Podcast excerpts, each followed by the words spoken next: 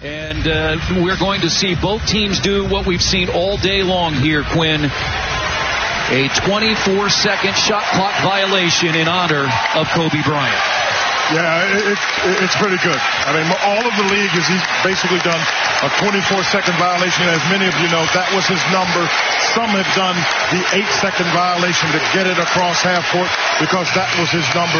But in great appreciation for Kobe Bryant and all he did for the league and, and, and everybody in the NBA. And Quinn, you made your comments. I'm looking here at Carmelo Anthony, who was his teammate and look friend on USA Basketball. He, he, you look at him, he's having a hard time. And now it's an eight second violation that the Pacers take. The two numbers that Kobe Bryant wore, 24 and 8. And there's yeah, I'm, Carmelo. And I'm looking at Carmelo. He's having a hard time. That was uh, the Portland Trailblazers and the Indiana Pacers at the start of their game. Tony Katz, Tony Katz today. Great to be with you. 833 got Tony, 833 468 8669. The death of Kobe Bryant, that helicopter accident uh, crash that happened yesterday. Uh, gone at the age of 41, nine people on the helicopter, including his 13 year old daughter. Dave Briggs joins us uh, right now. You can catch him, uh, the podcast of his, Home and Home, formerly of uh, NBC uh, Sports Network, and doing his time at Fox News as well. Um, of all the things you certainly didn't expect, this was one of them. But as a guy who can't talk uh, with any uh, level of confidence to the legacy of Kobe Bryant, as you take a look at the NBA, where does Kobe Bryant fit?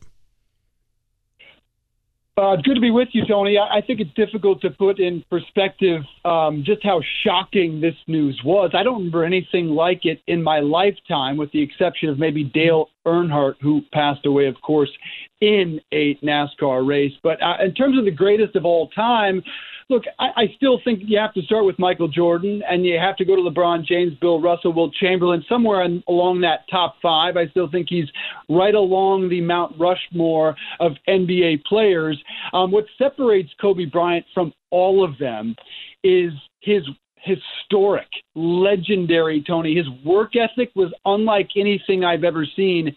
The greatest athletes I ever covered that made the biggest impression on me weren't those guys that were the most gifted per se. And Kobe Bryant was gifted enough to be a Hall of Famer, but that's not what made him great. What made him great was that epic work ethic, the first to show up at the gym, oftentimes the last one to leave. And his desire, he was a straight killer on the court. He wanted that ball with the game on the line. He didn't just want to crush you. He wanted to end you, and then he would do it with that smile that lit up the arena. At the end of the day, he's a one time MVP, so you can't say the greatest of all time. But in the conversation, the thing he was most proud of five time NBA champ. LeBron James said he had zero flaws offensively. He was also on 12 all time defensive teams. So, one of the most complete players we ever saw talking to Dave uh, Briggs, Dave Briggs TV on Twitter is where you find him, uh, uh, host of Home and Home, which takes place uh, mornings over there uh, at radio.com and get yelled at for supporting some other radio group, but I just don't care about that. Uh, Dave, um, you know, people automatically go to levels of, of legacy on on the court, right? Um, but yeah. with some of the problems that he had that made the tabloid news, the conversations about Kobe Bryant as father and as family man. You're seeing a lot of these photos with him and his daughter Gianna, who also died in this helicopter uh, crash, are the things most people are talking about. And I don't think that they're trying to, you know, push away from some of the other issues in his life. I think they're saying this is really who the guy was. Yeah, he is a complicated figure, of course, because of the sex assault allegations from Colorado in 2003. Amazing how well, Tony, he came back from that. That would have buried just about any athlete in recent history. He moved on from it. Now, part of that was an out of court settlement. But what struck me the most about Kobe Bryant, and I'll, I'll be honest, I spent a lot of time crying yesterday. Didn't know him personally, did interview him a number of times, but wasn't a close friend of his. And I just kept breaking into tears yesterday. And it's because of the man that he became after basketball. That's what I er, admire most about him. Most of these guys really struggle to make the transition Kobe Bryant made it seamlessly and seemed as just totally at ease in the last couple of years, totally comfortable with what he had accomplished and had turned the page and focused on his new role. He won an Academy Award for Dear Basketball and really wholeheartedly embraced his role as a father to Gigi and their three other daughters. And seeing those pictures of him courtside with Gigi, the conversations I'm told they had about basketball, that that was his best friend. And to me, I'm very envious of someone who was able to accomplish so much professionally and still be so present personally. I, I know we all struggle with that in the media, Tony, and probably a lot of your listeners do as well. How do you balance it, right? How do you become the best you can be professionally and still be a great father? I have no idea how Kobe was able to accomplish that, and I'm very envious of it.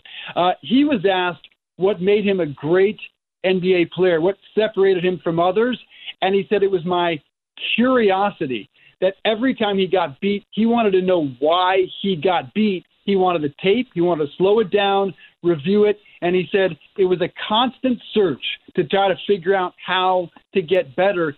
He also brought that to his post basketball career in films with children's books.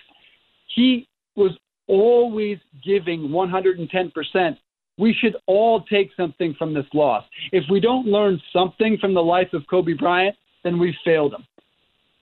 Well, I I don't know if I I don't know if I have the ability to fail somebody. I'm only trying as a father uh, not to fail myself. Talking to Dave uh, Briggs, uh, uh podcaster and television host, uh, formerly of uh, NBC Sports. Um, when as the, the as the season goes through, as uh, uh, really quickly in the last minute here as as we see the NBA season uh, wrap up. Um, you're talking about guys who spent a lot of time modeling their games uh, after uh, Kobe Bryant. Um, is this the kind of thing where they're going to start talking about number retirements? Is this the kind of thing where they're going to start talking about? Uh, um, mm-hmm. are, are, we are we going to see more and more homages and tributes from the NBA? You think over the course of the season and into the finals? It'll be interesting. Uh, Mark Cuban, Dallas Mavericks owner, they are retiring number 24 in Dallas. No one will ever wear that number again. I talked to Kendrick Perkins, former NBA champion with the Celtics, who knows Kobe very, very well and competed against him dozens of times throughout their career. He said he'd like to see 24 retired throughout the league mandatory, but he took it one step further, Tony. He said he'd like to see them change the logo to Kobe Bryant. Now, personally, I think that would be disrespectful to Michael Jordan, to LeBron James, to some of the other greats. Michael Jordan's the best we've ever seen. I think that is just the raw emotions we're feeling at the moment. I don't think the number is retired league wide. I think certain teams will retire 24, but I think that's a lot of the raw emotion we're having at the moment. Keep I agree mind, with you. All, I, I agree. I got guys today. Kobe Bryant was their Michael Jordan. Even to my 12 year old son, when they make a shot, Tony, out there on the court, and I coach these kids, they don't say LeBron. They say Kobe. They absolutely do. Uh, Dave Briggs, Dave Briggs TV on Twitter. Follow him there. I'm Tony Katz.